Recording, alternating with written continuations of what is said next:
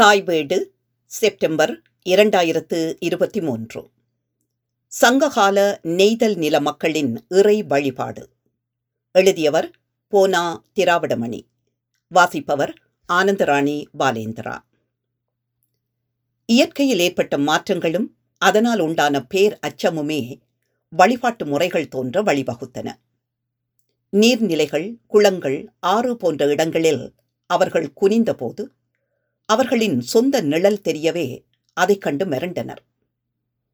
அதற்கான காரணங்களை அறிவதிலிருந்து அவர்களால் விடுபட இயலவில்லை. வெள்ளம் சூறாவளி இடி மின்னல் ஆகிய இயற்கை நிகழ்ச்சிகள் தொடங்கி கனவில் கண்ட நிகழ்ச்சிகள் எதிரொலி சொந்த நிழல் நீரில் தெரிவது வரை அனைத்து செயல்களுக்கும் எவை காரணமென விடை காணவியலாத இறுதிக் கட்டத்தில் அவர்கள் எதிர்கொண்ட ஒவ்வொரு நிகழ்ச்சிக்கும் பின் ஒரு ஆவியுள்ளது. அதுவே அச்செயல்களை இயக்குகிறது என்ற முடிவுக்கு வந்துவிட்டனர். இத்தகைய ஆவி எனும் பொருண்மையே பிற்பாடு தெய்வமாக உருப்பெற்றது. தொல்காப்பியர் ஒவ்வொரு நிலத்திற்கும் உரிய தெய்வத்தை பற்றி சுட்டும் பொழுது நெய்தல் நிலத்திற்குரிய தெய்வமாக வருணனை குறிப்பிடுகின்றார். வருணன் மேய பெருமணல் உலகமும் தொல்காப்பியம் பொருள் தொள்ளாயிரத்தி ஐம்பத்தி ஆறு. என்பது தொல்காப்பியம். வருணன் எனும் கடவுள் மழை தெய்வமாக மழையை தருவிக்கும் தெய்வமாகவும் கருதப்படுகிறது. மழை நெய்தல் நிலத்திற்கு உகந்ததல்ல. மீன்பிடி தொழிலுக்கும் உப்பு விளைச்சலுக்கும் பகை மழை. அது மரத நிலத்திற்கே இன்றியமையாத ஒன்று எனில் வருணன் எவ்வாறு நெய்தல் நில தெய்வமானான்? என்றால் அச்சமே காரணம் எனலாம். மரக்கலத்தில் கடலுக்குள் மீன்பிடி தொழிலுக்கு செல்லும் பரதவருக்கு பெரும் மழை புயல் சூறாவளி இடி மின்னல் போன்றவை பேரச்சத்தை தந்திருக்க வேண்டும். மட்டுமல்லாது உப்பு விளைவிக்கும் பரதவர்களுக்கும் பெரும் சேதத்தை தந்திருக்க வேண்டும்.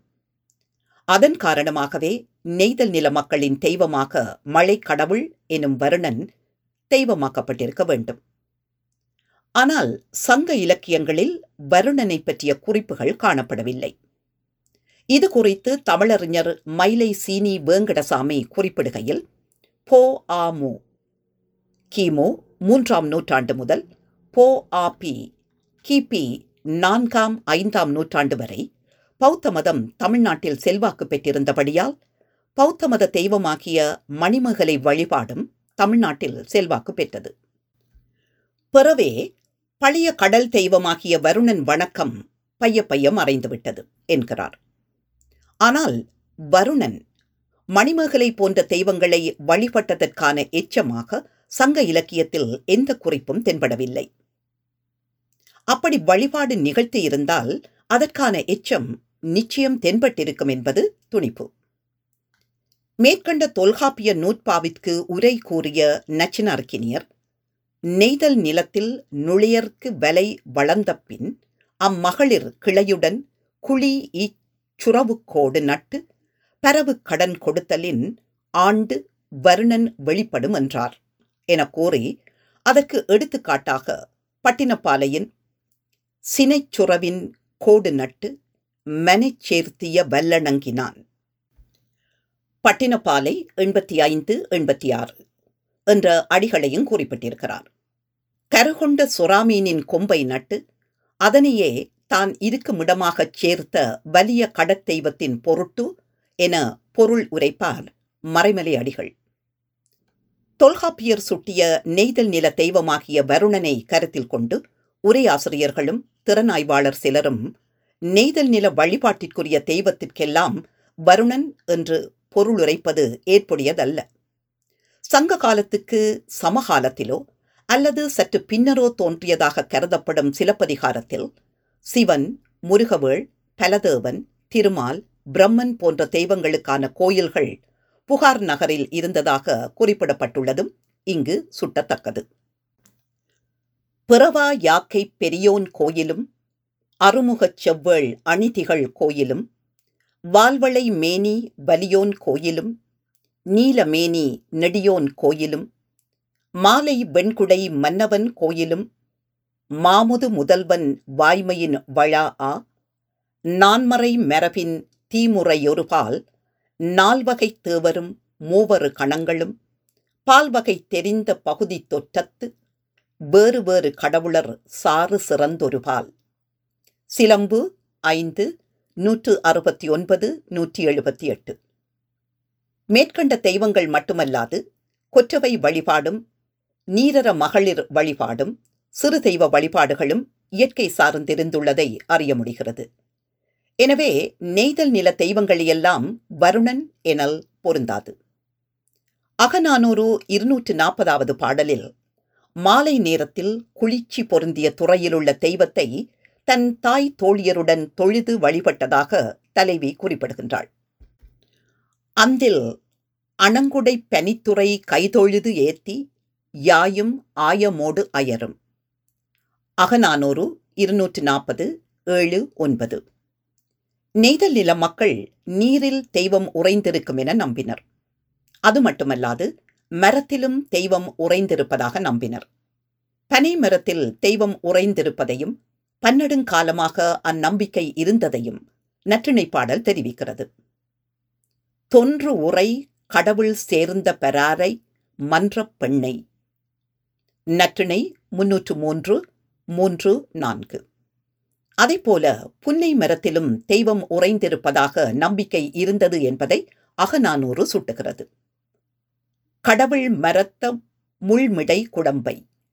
அகநானூறு இருநூற்று எழுபது பன்னிரண்டு. தோழி செவிலித்தாய்க்கு அறத்தோடு நிற்பதாக அமைந்த அகநானூறு நூற்று பத்தாவது பாடலில் தலைவனை தலைவி உள்ளத்தால் ஏற்றுக்கொண்டு காதலிக்கும் நிலை எவ்வாறு நிகழ்ந்தது என்று சொல்லும் நிலையில் தோழி புகார் தெய்வத்தை சுட்டிச் சொல்கிறாள். ஆனால் அது என்ன தெய்வம் என்று சுட்டவில்லை.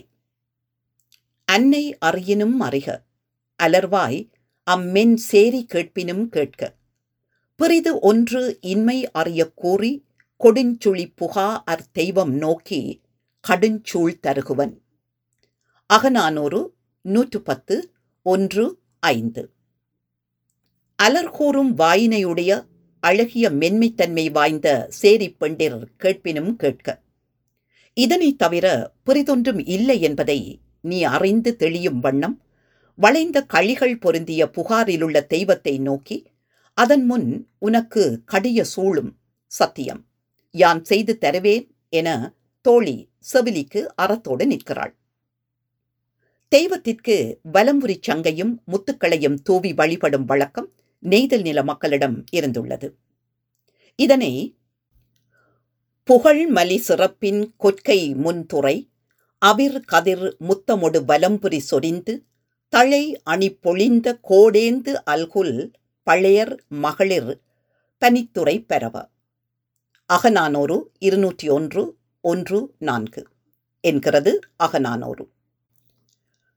தலையாடையொடுத்திய பொலிவு பெற்ற பக்கம் உயர்ந்த அல்ஹூலினை உடைய நெய்த நில பரதவ பெண்கள் புகழுடைய கொற்கையில் குளித்த முத்துக்களுடன் வலம்புரி சங்கினையும் சொரிந்து குளிர்ந்த துறையின் கண் தெய்வத்தை வாழ்த்தி வணங்கினர் என்பதை அறிய முடிகிறது. கடலில் பிறக்கும் சங்குகளில் மிக உயர்ந்ததாக கருதப்படுவது வெண்மையான வலம்புரி சங்கு என்பது குறிப்பிடத்தக்கது. அக்காலத்தில் கடல் தெய்வம் மானடரைப் போல கடற்கரையில் உலவும் எனும் நம்பிக்கை இருந்துள்ளது. ஞாழல் வண்டுபட ததைந்த கண்ணி நெய்தல் தன் அரும் பைந்தார் துயில் வர அந்தி கடல் கெழு செல்வி கரை நின்றாங்கு நீயே காணல் ஒளிய அகநானூறு முன்னூற்றி எழுபது ஒன்பதிலிருந்து பன்னிரண்டு. வண்டு மொய்க்கும் கொன்றை மாலையுடன் நெய்தல் மாலை கிடந்து அசைய அந்தி பொழுதில் கடல் தெய்வம் கரையின் கண் நின்றாற் போல நீ இக்கடற்கரை சோலையிடத்தில் தனிமையில் நிற்கின்றாய் என தலைவியிடம் தோழி சொல்வதால் இந்நம்பிக்கை அக்காலத்தில் இருந்ததை அறிய முடிகிறது. அச்சத்தை விளைவிக்கும் தெய்வமாக அணங்கு விளங்கியது என்பதை நற்றினை தெரிவிக்கிறது. உருகெழு தெய்வமும் கரந்து உரையின்றே நற்றினை முன்னூற்று தொண்ணூற்றி எட்டு ஒன்று. முன்பு தலைவனை பிரிந்திருந்ததால் ஏற்பட்ட வருத்தத்தால் மெலிந்திருந்த தலைவியின் மேனி கண்டு இனி உன்னை பிரியேன் என்று தெய்வத்தின் முன் சூளுரைத்த தலைவன் மீண்டும் தலைவியை காண வராதிருந்தான். சூழ் பொய்த்ததால் அத்தெய்வத்தால் தலைவனுக்கு ஏதேனும் துன்பம் நேர்ந்து விடுமோ என்று அஞ்சிய தலைவி அக்கடவுளுக்கு உயிர் பலியிட்டு வழிபட தோழியை அழைக்கிறாள். அணங்கல் ஓம்புமதி வாழிய நீ என கணம் கெழு கடவுட்கு உயர்பலி தூ உய் பரவினம் வருகம் சென்மோ தோழி. நற்றிணை முன்னூற்றி ஐம்பத்தி எட்டு ஐந்திலிருந்து ஏழு. தெய்வத்தை முன்னிலைப்படுத்தி இனி ஒரு பொழுதேனும் உன்னை விட்டு பிரியேன் என்று சூளுற்றனராயினும் அங்கனம் கூறிய சூழ் பொய்த்தலானே அது காரணமாக எவ்வளவேனும் அவரை பாதுகாப்பாயாக. நீ வாழிய என்று கணங்களையுடைய அக்கடவுளுக்கு உயர்ந்த பலியிட்டு நீர் வளாவி சாந்தி செய்து பரவு கடன் செய்து வர எப்போது செல்வோம் தோழி? என தலைவி தோழியிடம் கேட்பதாக இப்பாடல் அமைந்துள்ளது. தெய்வத்தின் முன் சொல்லும் சொல்லை காப்பாற்ற வேண்டும். அவ்வாறு காப்பாற்றவில்லையெனில் துன்பம் வந்து சேரும் எனும் நம்பிக்கை அக்காலத்தில் இருந்துள்ளதை அறிய முடிகிறது. அந்த நம்பிக்கை இன்றும் தொடர்வதை காண முடியும். நெய்தல் நில மக்களிடம் ஞாயிற்றை வணங்கும் முறையும் இருந்திருக்கிறது. இயற்கையின் கூறுகளான நிலம் நீர் தீ காற்று ஆகாயம் மலை ஞாயிறு திங்கள் போன்ற இயற்கை சக்திகளை வழிபடும் முறையினை இயற்கை வழிபாடாக கருதுவர். பழந்தமிழர் இயற்கை கூறுகளை வழிபட்டமையினை மலை கடல் ஞாயிறு திங்கள் ஆகியவற்றை வழிபட்டமை தெரிவிக்கும். உலகிற்கு விடியலை தரும் ஞாயிறை வழிபட்டுள்ளதை நற்றிணை ஓங்கு திரை முன்னீர் மீமிசை பலர் தோழத் தோன்றி ஏழுற விளங்கிய சுடரினம். நற்றிணை இருநூற்றி எண்பத்தி மூன்று ஐந்திலிருந்து ஏழு என்று தெரிவித்துள்ளது. மையற விளங்கிய மணிநிற விசும்பின் கைதொழு மரபின் எழுமீன் போல. நற்றிணை இருநூற்றி முப்பத்தி ஒன்று ஒன்றிலிருந்து இரண்டு. இப்பாடலில் இடம்பெற்றுள்ள எழுமீன் என்பது ஞாயிற்றை குறிப்பதாகவே தோன்றுகிறது. ஆனால் கைதொழப்படும் தகுதியுடைய முனிவரின் தோற்றமாகிய எழுமீன்களைப் போல உத்தர துருவத்தை சூழ்ந்து வரும் எழுமீன்கள் என பொருளுரைக்கப்படுகிறது. இயற்கை வழிபாட்டில் நம்பிக்கை மிக்கிருந்த அக்காலத்தில் நெய்தல் நில மக்கள் கடலையும் தெய்வமாக வணங்கினர். பெருங்கடற் தெய்வம் நீர்நோக்கி தெளித்து கலித்தொகை நூற்று முப்பத்தி ஒன்று ஒன்று என்றும் தெண்டிரை பெருங்கடற்பரப்பில் அமர்ந்துறை அணங்கோ இருங்களி மருங்கின் நிலை பெற்றனையோ? நற்றிணை நூற்றி ஐம்பத்தி ஐந்து ஐந்திலிருந்து ஏழு. என்று வரும் சங்க இலக்கிய பாடல் வரிகள். கடலையும் கடல் சார்ந்த களிகளையும் விரும்பி உறையும் தெய்வத்தை வணங்கினர் என்பதை தெரிவிக்கின்றன.